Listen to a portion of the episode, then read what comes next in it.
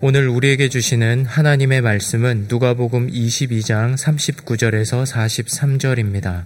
예수께서 나가사 습관을 따라 감람산에 가심에 제자들도 따라갔더니 그곳에 이르러 그들에게 이르시되 유혹에 빠지지 않게 기도하라 하시고 그들을 떠나 돌 던질 만큼 가서 무릎을 꿇고 기도하여 이르시되 아버지여 만일 아버지의 뜻이거든 이 잔을 내게서 옮기시옵소서. 그러나 내 원대로 맛이 없고 아버지의 원대로 되기를 원하나이다 하시니 천사가 하늘로부터 예수께 나타나 힘을 더하더라. 아멘. 자수성가라는 말이 있습니다. 물려받은 재산이 없는 사람이 자기 힘만으로 집안을 일으키고 재산을 모은 경우에 사용하는 말입니다. 그러나 엄밀하게 말하면 자수성가는 없습니다. 이 땅에 있는 생명체 가운데 부모가 자식을 절대적으로 돌봐야 하는 기간이 가장 긴 존재가 사람입니다. 일반적으로 네 발로 걷는 동물들은 태어난 그날에 걷습니다. 그러나 사람은 제 발로 걷는 데만 평균 1년이 걸립니다. 자기가 입을 옷을 자기가 찾아서 입을 수 있을 때까지는 최소한 몇 년이 걸립니다. 또 자기가 할 일을 스스로 알아서 하려면 최소한 10년 이상이 걸립니다. 그것으로 끝나지 않습니다. 스스로 경제력을 갖춘 사람이 되려면 현대 사회에서는 최소한 20년이 걸립니다. 그렇다고 해서 그 후로는 부모의 도움이 전혀 필요 없는 것이 아닙니다. 그래서 부모는 자기 자녀에 대해서 평생 애프터 서비스를 해야 한다는 말이 있기도 합니다. 경제적인 부분도 마찬가지입니다. 자기가 이룬 부는 결코 혼자서 이룬 것이 아닙니다. 누군가의 도움이 있었기 때문에 가능했습니다. 또한 졸업장이나 학문적인 업적도 누군가의 도움을 받았기 때문에 가능했습니다. 우리가 사회의 일원으로 살아갈 수 있는 것은 크고 작은 일에 또한 자신이 알게 모르게 다른 사람의 도움을 받았기 때문입니다.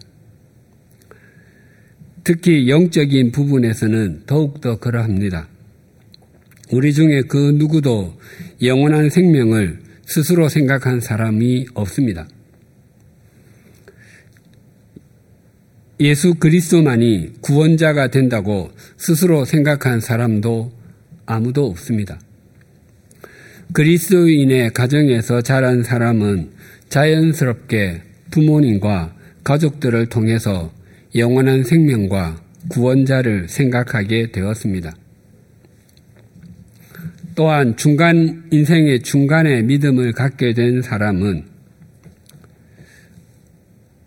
혼자만의 힘으로도 충분히 인생을 잘 꾸려갈 수 있을 것이라고 생각했는데 실제로는 그렇게 되지 않고 다양한 종류의 좌절과 절망을 경험한 후에 또한 이 세상에는 인간의 필설로 설명하기가 불가능한 그 무엇이 있다는 것이 느껴져서 우리는 시차를 두고 하나님의 때에 하나님의 방법으로 부르심을 받았습니다.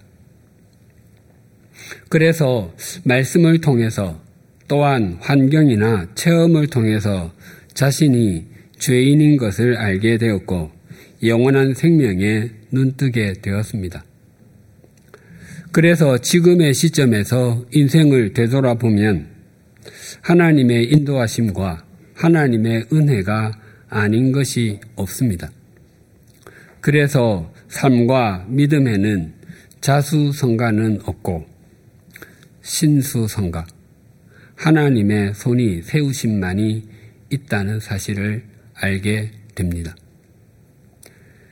백설공주를 사랑한 난장이라는 동화가 있습니다. 2000년대 초에는 연극으로도 만들어져 약 10년 동안 장기 공연되기도 했습니다. 그 줄거리가 이러합니다.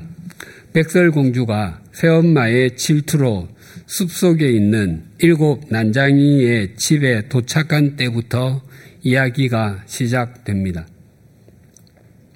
7 난장이는 외모가 좀 다르게 생겼다는 이유로 인해서 배척을 당해 자기들끼리 모여서 안개숲의 안개 꽃밭에 있는 금광에서 일하며 살고 있습니다. 어느 날 일을 마치고 집으로 왔더니 집안이 정리가 되어 있었고 누군가가 일을 하고 있었습니다. 난장이들은 공주를 보고 놀랐지만 공주의 딱한 사정을 듣고 함께 지내기로 했습니다.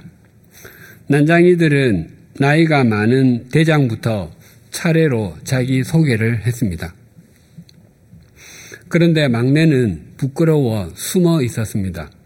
다른 난장이가 막내를 소개했는데 그의 이름은 반달이었고 말을 하지 못했습니다.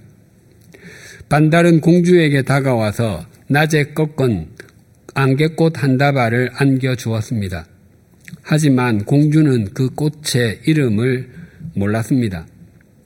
반달은 자신의 눈과 몸짓으로 뭔가를 표현했지만 무슨 뜻인지 알 수 없었던 공주는 대신 고맙다며 반달의 뺨에 입을 맞추었습니다. 모두가 잠든 시간에도 반달은 잠을 이룰 수가 없었습니다. 반달은 공주님이 안개꽃보다 아름다우세요 라고 표현하고 싶었지만 가슴에 묻어두었습니다. 어느 날 백설공주가 살아있다는 것을 안 새엄마는 그의 이름이 야비치사 잔악 비겁 악독 악랄입니다. 그 새엄마가 찾아와서 공주를 호수에 빠뜨렸습니다. 수영을 할 줄 몰랐던 공주는 허우적대다가 정신을 잃어가고 있었는데 누군가가 자기 팔을 붙잡는 것을 느꼈습니다. 나중에 깨어보니 반달이 울며 그 자리를 지키고 있었습니다. 그로 인해서 반달은 심한 독감에 걸렸지만 공주는 고맙다며 뺨에 입을 맞추고 반달을 간호해 주었습니다. 반달은 그것이 좋기만 했습니다. 야비, 치사, 잔악, 비겁, 악독, 악랄한 왕비는 진실의 거울을 통해서 아직도 공주가 살아있다는 것을 확인하고 다시 숲속으로 와서 공주에게 독이 발린 장미를 건네주었습니다. 장미 가시에 찔린 공주는 쓰러져 깨어나지 못했습니다. 난장이들이 전전긍긍하고 있을 때 대장 난장이는 장미 요정의 눈물이라는 해독제가 있긴 하지만 구하기가 힘들다고 했습니다. 그 말을 듣는 순간에 반달은 바로 뛰어나갔습니다. 반달은 한 달 후에 만신창이의 몸으로 장미 요정의 눈물이 든 단지를 안고 나타났습니다. 그리고는 쓰러졌습니다. 반달은 공주의 3번째 입맞춤으로 깨어났습니다. 반달은 공주가 자신을 치료해 주는 것이 좋기만 했습니다. 나 공주님을 좋아하나 봐요 라고 말하고 싶었지만 말을 할 수 없는 것이 아쉽기만 했습니다. 어느 날 치사야비한 왕비는 이번에는 독이 든 사과를 들고 나타났습니다. 독이 든 사과를 먹은 공주는 또 쓰러졌습니다. 독이 든 사과에는 이웃 나라의 왕자가 와서 입맞춤을 해 주어야 깨어나는 마법이 걸려 있었습니다. 난장이들은 공주를 살리고 싶었지만 사람들이 두려워 엄두를 내지 못하고 있었습니다. 그때 반달이 일어섰습니다. 다른 난장이들은 말렸지만 반달은 뿌리치고 달려나갔습니다. 반달은 공주가 깨어나면 꼭 춤을 보여주고 싶었습니다. 그것은 바람의 언덕을 지나 벌꽃의 호수를 건너 이곳에 오신 당신을 진실로 사랑합니다라는 긴 제목의 춤이었습니다. 반달은 공주가 살았던 나라를 통과했는데 사람들을 보고 충격을 받았습니다. 사람들은 바쁘게 움직이고 있었지만 아무런 표정이 없었고 아이들에게도 웃음이 없었습니다. 사람들의 대화의 대부분은 왕과 왕비에 대한 불만과 원망이었습니다. 물론 반달이의 춤에는 아무런 관심이 없었고 어떤 사람은 돈벌이 목적으로 반달을 잡으려고 했습니다. 마침내 반달은 왕자가 사는 나라에 도착했는데 그곳은 좀 달랐습니다. 사람들은 반달을 따뜻하게 대해주었고 빵과 우유를 건네기도 했습니다. 반달은 자신이 온 목적을 춤으로 표현했지만 사람들은 춤이 아름답다고 생각했을 뿐 그 의미를 알지 못했습니다. 한 난장이 연구가는 그것이 결혼할 때가 되어서 짝을 찾는 춤이라고 말했습니다. 꽤 오랜 세월이 지났지만 사람들은 반달의 춤을 이해하지 못했습니다. 반달은 몹시 지치고 피곤했지만 혹시라도 춤을 쉬는 시간에 자신이 추는 춤의 의미를 아는 사람이 그냥 지나갈까봐 계속해서 추었습니다. 빵과 우유를 거르는 날이 점점 늘어났습니다. 왕자를 찾습니다라고 한 문장만 말하면 되는데 말을 하지 못하는 자신이 원망스러웠습니다. 그러던 어느 날 새벽 한 청년이 춤을 보여달라 하더니 바로 내가 당신이 찾는 왕자입니다 라고 말했습니다. 반달은 안개숲으로 가는 길에 왕자에게 몸짓으로 모든 것을 일러주었습니다. 왕자는 반달에게 공주가 당신에게 아주 소중한 분인가 봅니다 라고 말했지만 반달은 아무런 말도 몸짓도 할 수 없었습니다. 오랜 세월이 지났지만 공주는 그대로였습니다. 마침내 왕자가 공주에게 입을 맞추자 공주는 눈을 떴습니다. 난장이들은 공주에게 그동안 무슨 일이 있었는지와 반달이 왕자를 데리고 온 사실을 알려주었습니다. 공주는 반달의 이마에 네 번째 입을 맞추었습니다. 반달이 공주에게 보여주려 했던 춤을 추려는 그 순간 저와 결혼해 주시겠습니까? 라는 왕자의 목소리가 들렸습니다. 공주는 고개를 끄덕였습니다. 모두가 환호성을 질렀지만 반달의 귀에는 아무것도 들리지 않았습니다. 대장 난장이가 반달에게 왕자와 공주의 결혼을 축하하는 춤을 추라고 했습니다. 반달은 원치 않았지만 모두가 원하기에 자신의 사랑을 고백하는 춤을 추었습니다. 반달은 계속 눈물을 흘리면서도 그것이 너무 기뻐서 흘리는 것이라고 말했습니다. 얼마 후 야비치사한 왕비의 처벌과 왕자와 백설공주의 결혼 소식이 들려왔습니다. 난장이들은 그 결혼식에 초대를 받았지만 사람들에 대한 두려움 때문에 참석하지 못했습니다. 대신 반달을 대표로 보내려고 했지만 반달도 시름시름 앓고 있어서 갈 수가 없었습니다. 어느 날 반달은 자신을 간호하던 한 난장이에게 자기가 죽으면 공주님이 있던 안개 꽃밭에 묻어달라고 했습니다. 간호 난장이는 물었습니다. 그럼 너 공주님을 사랑했던 거야? 반달은 대답했습니다. 네, 공주님께는 나 그냥 멀리 여행을 떠났다고 해주세요 라고 그렇게 알리고 반달은 세상을 떠났습니다. 허물과 죄로 죽었던 우리를 영원히 살리시고 우리를 하나님 나라의 백성으로 삼아주시기 위해서 이 땅에 오신 예수님께서는 그 사역의 정점인 십자가 지심을 목전에 두고 있습니다. 예수님께서는 제자들과 함께 이 땅에서의 마지막 유월절 만찬이자 첫 성찬식을 가지셨습니다. 그리고 그 다음에 무엇을 하셨는지 오늘 본문 39절이 이렇게 증가합니다. 예수께서 나가사 습관을 따라 감람산에 가시매 제자들도 따라갔더니, 예수님께서는 습관을 따라 감람산에 가셨다고 증언합니다. 즉 예수님께서 감람산으로 가신 것이 이번이 한 번이 아니라는 것입니다. 누가복음에는 다른 복음서에는 전하지 않는 예수님께서 기도하시는 장면을 여러 곳에서 증언합니다.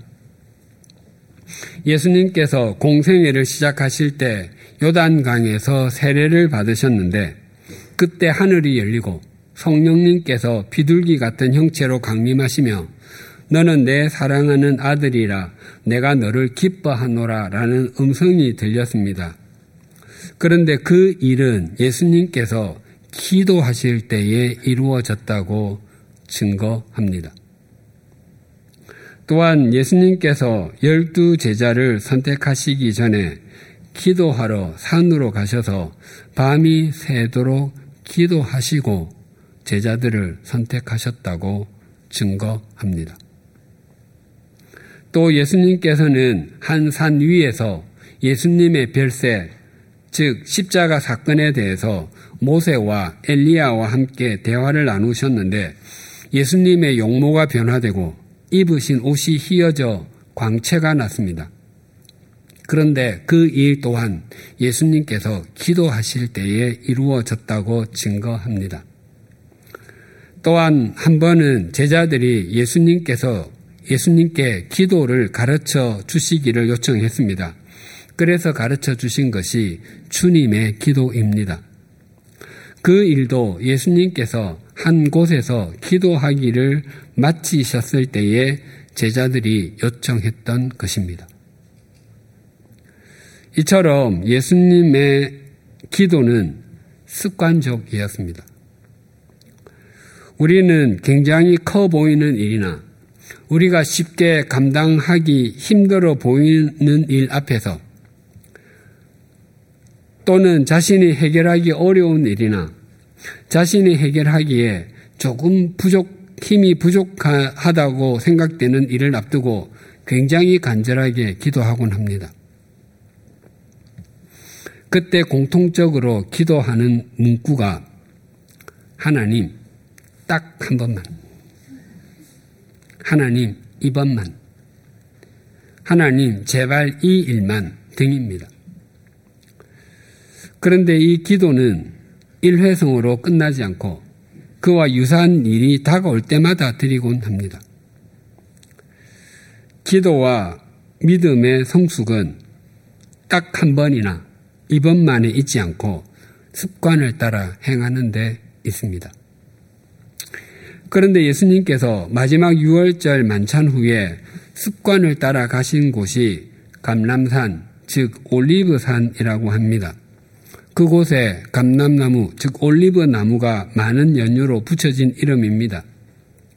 지금도 그곳에 가면 감람산에는 감람나무가 여러 그루 있습니다. 그 중에는 예수님 당시 때부터 있었다고 여겨지는 나무도 있습니다. 그런데 마태복음에서는 이 감람산을 다른 이름으로 부르고 있습니다. 마태복음 26장 36절입니다.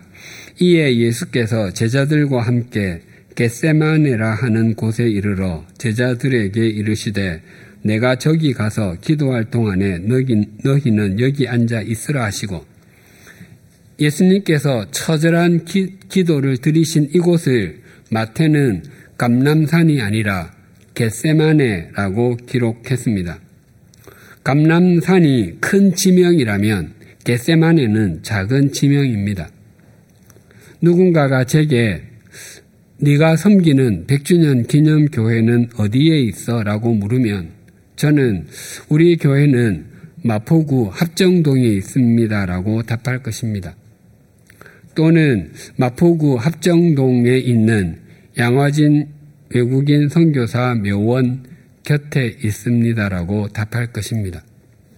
합정동이 감람산이라고 한다면 양화진 외국인 선교사 묘원은 겟세마네라고 할 수 있습니다. 마태가 예수님께서 십자가를 앞두고 기도를 드리신 곳이 구체적으로 겟세마네라고 밝힌 것은 그 지명의 의미 때문일 것입니다. 겟세마네는 기름을 짜는 곳틀이라는 의미입니다. 당시에 그 지역에 살던 사람들은 동굴에다가 기름 짜는 틀을 넣어두고 올리브 기름을 생산하곤 했습니다. 그래서 그곳 지명이 겟세마네가 되었습니다. 올리브 열매에서 기름을 추출하려면 그 열매가 완전히 찢겨야 합니다. 마태는 예수님께서 온 인류를 영원히 살리기 위해서 그곳에서 그처럼 자신을 찢으시는 기도를 드리셨음을 강조하는 것입니다. 당시까지만 해도 제자들은 예수님께서 하시는 말씀의 의미를 몰랐습니다. 예수님께서는 대제사장과 장로들, 바리새인들에게 고난을 받고 십자가에서 죽을 것이라고 여러 번 말씀하셨지만 그 말이 제자들에게는 우의독경이었습니다. 제자들은 예수님께서 예루살렘에서 왕으로 등극하시면 그때 좋은 자리를 차지하는 데만 관심이 있었습니다. 제자들에게 예수님의 죽으심과 부활에 대한 말씀은 그저 다른 세상의 이야기였습니다. 예수님께서는 습관을 따라서 감람산에서 기도하셨습니다. 그래서 제자들은 그날도 예전과 다름없는 날이라고 생각했을 것입니다. 마태복음에 보면 예수님께서는 함께 따라 나선 베드로와 야고보, 요한에게 내 마음이 매우 고민하여 죽게 되었으니 너희는 여기 머물러 나와 함께 깨어 있으라라고 부탁했지만 제자들은 아랑곳하지 않고 정신없이 잠을 잤습니다. 예수님께서 승천하시고 30여 년이 흐른 후에 마태는 예수님에 대해서 기록하면서 예수님께서는 겟세마네에서 단지 기도만 하신 것이 아니라 그곳에서 마음이 갈기갈기 찢기시고 몸에서 마지막 한 방울의 액체까지 다 짜내는 것과 같은 고통을 겪으셨다고 고백하는 것입니다. 그래서 겟세마네에서 당신의 마음을 이미 찢으신 예수님께서는 실제로 몸이 찢기는 십자가의 자리까지 가실 수 있었지만 마음이 찢기기를 거부한 제자들은 다 도망을 가버리고 말았습니다. 마가복음도 예수님께서 기도하러 가신 장소가 겟세마네라고 밝히고 있습니다. 마가는 베드로 사도가 아들처럼 여겼던 제자였습니다. 마가는 로마에서 베드로 사도의 옥바라지를 하면서 예수님에 대한 말씀을 들었을 것입니다. 마가가 겟세마네라고 쓴 것은 베드로 사도가 그렇게 일러주었기 때문일 것입니다. 만약 베드로가 그렇게 일러주었다면 그 표현은 그때 주님의 뜻을 바르게 이해하지 못했던 것에 대한 참회일 것입니다.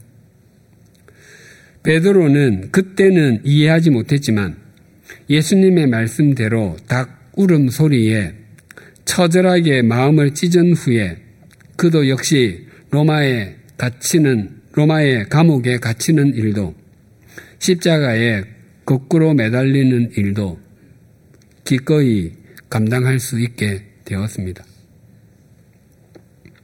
사복음서 중에서 가장 나중에 기록된 요한복음에는 오늘 본문의 내용이 공간복음과는 또 다른 관점으로 기록되었습니다. 요한복음 18장 1절입니다. 예수께서 이 말씀을 하시고 제자들과 함께 기드론 시내 건너편으로 나가시니 그곳에 동산이 있는데 제자들과 함께 들어가시니라. 예수님께서는 제자들과 함께 동산으로 들어가셨다고 증거합니다. 여기서 말하는 동산이란 감람산에 있는 겟세마네 동산입니다. 당시 그리스도인들은 동산이라고 하면 누구나 감람산의 겟세마네 동산을 인지하고 있었기 때문에 그 이름을 구체적으로 밝히지 않았던 것입니다. 그런데 요한은 그 동산이 기드론 시내 건너편에 있다고 밝히고 있습니다. 구약 성경에 기드론 시내는 10번 언급됩니다. 그런데 신약에는 요한복음 18장 1절 이곳에만 단 한 번 나옵니다. 사도 요한은 예수님께서 공생애를 보내시는 동안 그 어떤 제자보다도 예수님 가까이에 있었습니다. 그리고 예수님께서 십자가 지심을 앞두고 기도하실 때도 당연히 베드로와 야고보와 함께 가까이에 있었습니다.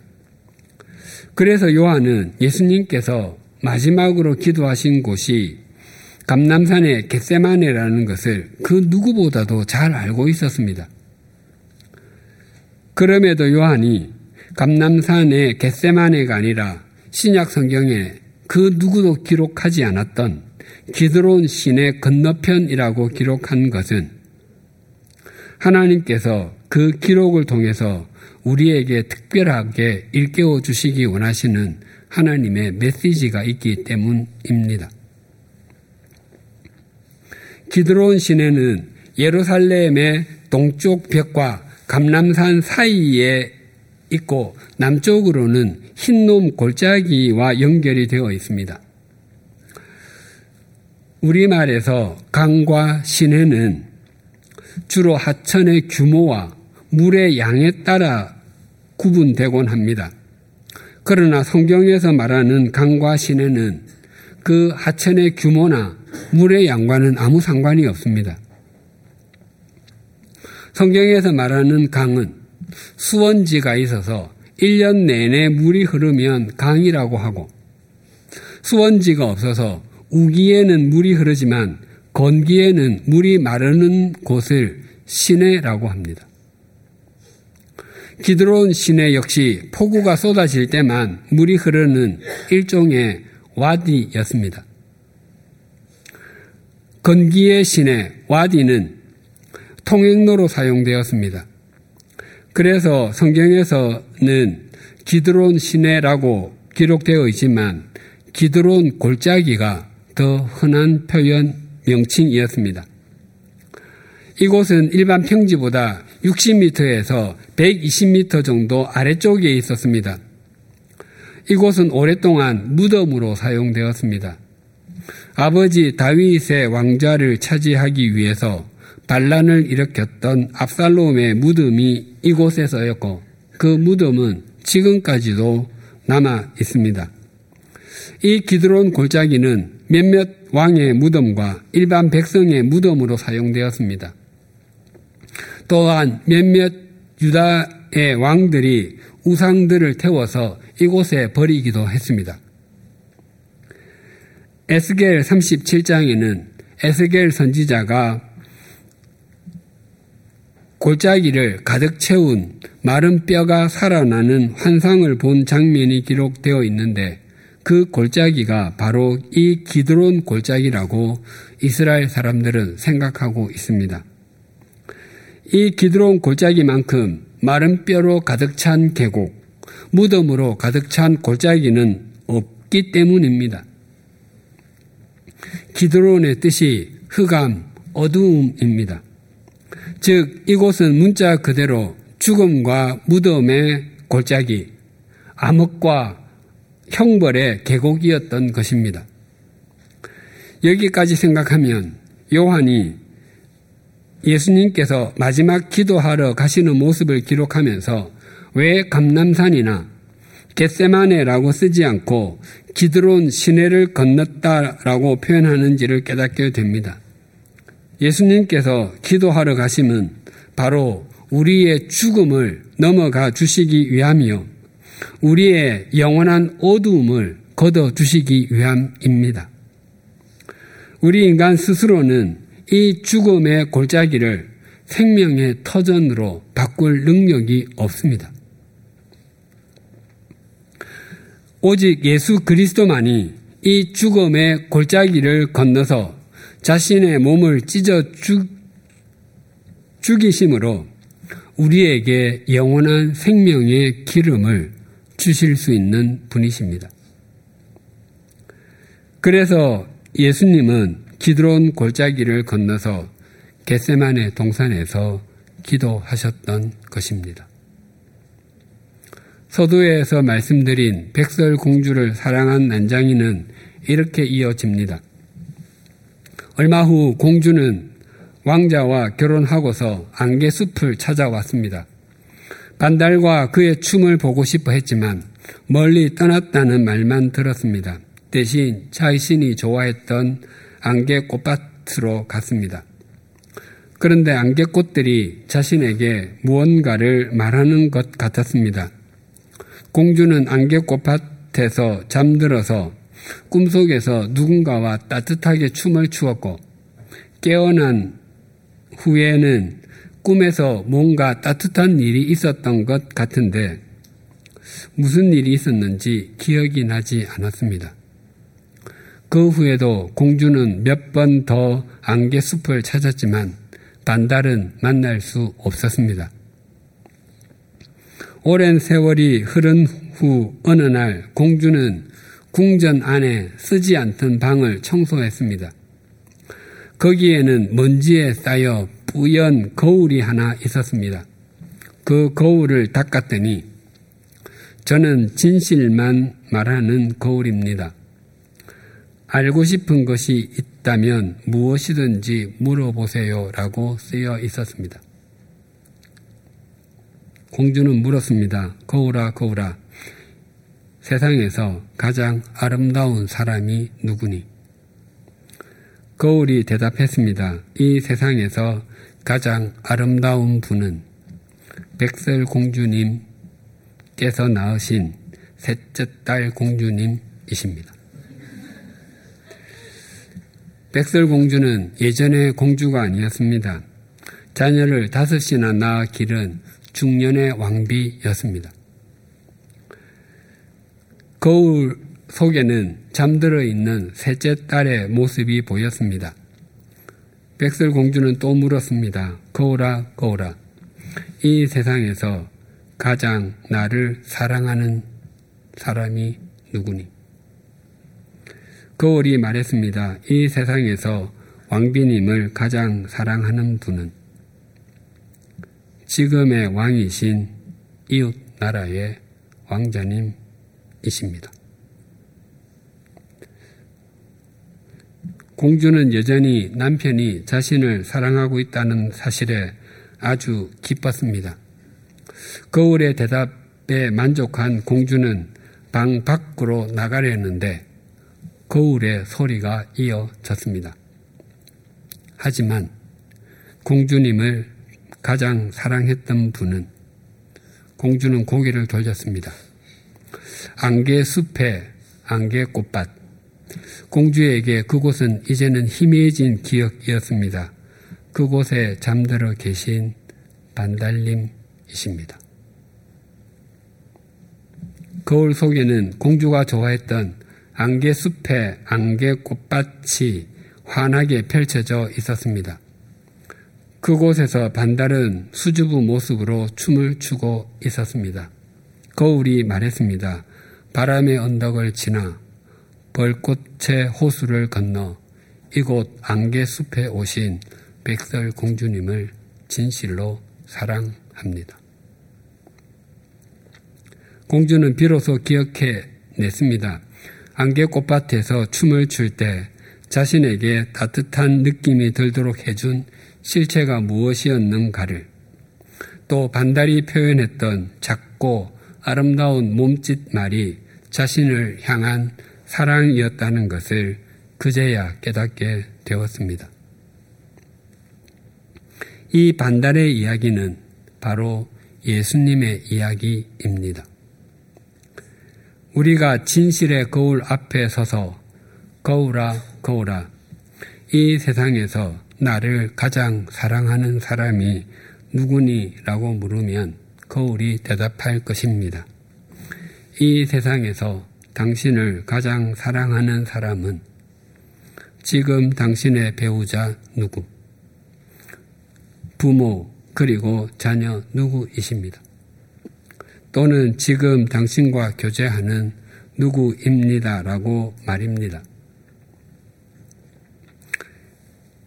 그런데 흐뭇해하며 뒤돌아서는 우리에게 거울은 이렇게 말할 것입니다. 하지만 당신을 가장 사랑했던 분은 당신에게 영원한 생명을 주시기 위해서 죽음과 어두움의 골짜기를 건너서 자신의 마음을 찢으며 기도하시고 십자가에서 실제로 온몸이 찢기기까지 당신을 사랑하신 예수 그리스도이십니다. 생의 순간순간에 누군가가 나를 붙들고 있다는 느낌이 들지 않으시던가요? 사방이 가로막혀 있고 칠흑같이 어두운 터널 같은 곳에서 어디로 가야 할지 모를 때 누군가가 나의 손을 잡고 나를 이끌고 가는 분이 있다는 생각이 들지 않으시던가요? 때로는 눈물의 골짜기에서 눈물을 아무리 많이 흘려도 눈물이 그치지 않고 좌절과 절망으로 인해 더 이상 걸을 힘도 없고 왜 살아야 하는지 모르겠다고 느낄 때 누군가가 나를 업고 걷고 계시지 않던가요? 그분이 바로 겟세마네 동산에서 또한 십자가에서 나를 위해서 당신의 몸을 찢으신 예수 그리스도이십니다. 이 예수 그리스도가 없이도 인생을 의미 있고 바르게 살아갈 자신이 있으신가요? 인생의 좌절과 절망을 이겨낼 능력이 있으신가요? 무엇보다도 예수 그리스도가 없이도 죽음 이후에 대해서 책임지실 수 있으신가요? 없으시다면 우리를 대신해서 기드론 골짜기를 건너가 주시고 십자가에서 피를 흘려주신 예수 그리스도를 내 삶의 주인으로 모시고 동행하셔야 합니다. 잊지 마십시다. 예수님의 겟세마네 기도가 우리 자신을 위한 것이었다는 것을 중심으로 수용하는 사람만이 주님의 부활도 우리 자신을 위한 것이 되고 우리는 주님과 같이 세상을 이기는 사람이 된다는 사실을 말입니다. 기도하시겠습니다.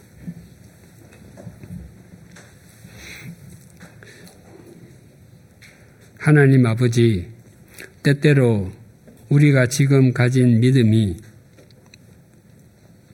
자신의 열심과 성실함의 결과라고 생각할 때가 있곤 합니다.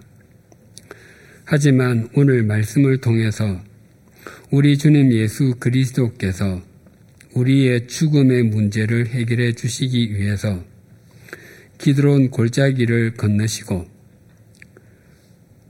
겟세마네 동산에서 올리브 열매를 으깨어 기름을 짜듯이 주님의 몸이 그렇게 되는 것과 같은 과정이 있었기 때문임을 되새기게 해 주셔서 감사합니다. 또한 우리의 인생을 돌아보건대 혼자가 아니었음을 감사합니다. 때로 말없이 곁에서 함께 계셔 주셨고 때로는 따뜻한 말로, 때로는 환경을 통해서 위로해 주셨음을 감사합니다. 또한 갈 바를 모를 때 우리의 손을 잡고 인도해 주시고, 절망과 환경에 짓눌려 있을 때는 우리를 업고 걸으셨음을 감사합니다. 우리가 이 땅에서 마지막 숨을 내어쉰 후에 진실의 거울과 같으신 하나님 앞에 서서 우리의 삶을 보여드릴 것을 생각하면 할수록 하나님과 하나님의 말씀을 목적 삼는 길 외에는 다른 길이 없음을 깨닫게 됩니다. 그렇게 하지 않고는 결코 우리의 믿음이 성장하고 성숙해질 수 없으며 우리의 속사람이 강건해지지 않는다는 사실을 잊지 않게 하여 주시옵소서. 우리의 인생을 하나님의 말씀 속에 심음으로 죽음의 골짜기와 같은 우리의 인생에 진리와 생명의 열매가 연결게 하여 주시옵소서. 예수님의 이름으로 기도드립니다. 아멘.